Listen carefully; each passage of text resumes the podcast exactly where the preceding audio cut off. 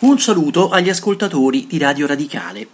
Un film di argomento storico può facilmente basarsi sul contrasto fra il modo in cui certi avvenimenti del passato apparivano a testimoni contemporanei di quegli avvenimenti o ai loro stessi protagonisti e il modo in cui invece si sono consolidati nella nostra memoria. Nel caso del film La zona di interesse del regista inglese Jonathan Glazer, è un film tratto da un romanzo di Martin Amis, quel contrasto è condotto a un'intensità estrema, paradossale.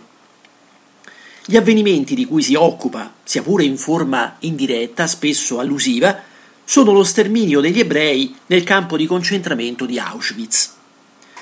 Ora, se questa appare alla nostra coscienza come una delle tragedie più efferate avvenute nel secolo scorso, il film mostra che per certi o per tanti tedeschi di allora, non solo per i comandanti o gli ingegneri del campo, ma anche per le loro famiglie o per una parte della popolazione civile, quella tragedia di cui pure erano consapevoli era un fatto normale. Non ne veniva insomma percepito l'orrore.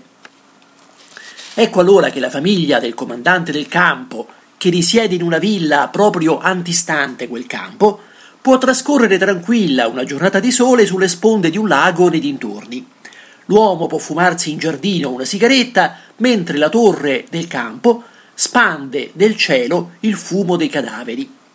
Quando l'uomo viene trasferito in un'altra città, quel provvedimento deprecato dalla moglie viene da lui trattato come una spiacevole ma ordinaria questione di lavoro. Se il contrasto appunto tra l'orrore effettivo e la normalità percepita ha per lo spettatore del film un effetto surreale, sgradevolmente onirico, Glazer, l'autore, ha colto così un fenomeno probabilmente reale. Se tanto orrore ha potuto essere perpetrato è stato anche perché le coscienze degli autori e dei testimoni sono rimaste a lungo come anestetizzate. Tuttavia l'autore non ha voluto indagare le ragioni di tale ermetica insensibilità ne ha voluto soltanto mostrare svariate esemplificazioni.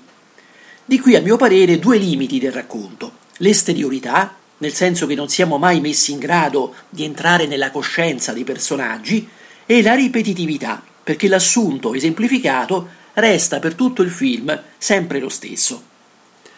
Va detto però che il film presenta alcuni elementi di contrappunto che rompono la sua uniformità, come ad esempio l'apparizione di una bambina che distribuisce di notte in campagna delle mele destinate probabilmente ai prigionieri che riescano a fuggire. Un personaggio dunque positivo che per una paradossale inversione di valori appare invece sinistro. O i disturbi psicosomatici, le crisi di vomito, che assalgono in una scena il comandante del campo, nelle quali sembra riemergere la coscienza rimossa dell'orrore. Si tratta di un film che riesce a essere spesso inquietante, presentato al Festival di Cannes aveva vinto il Gran Premio speciale della giuria ed è ora candidato a cinque premi Oscar, fra cui quello per il miglior film.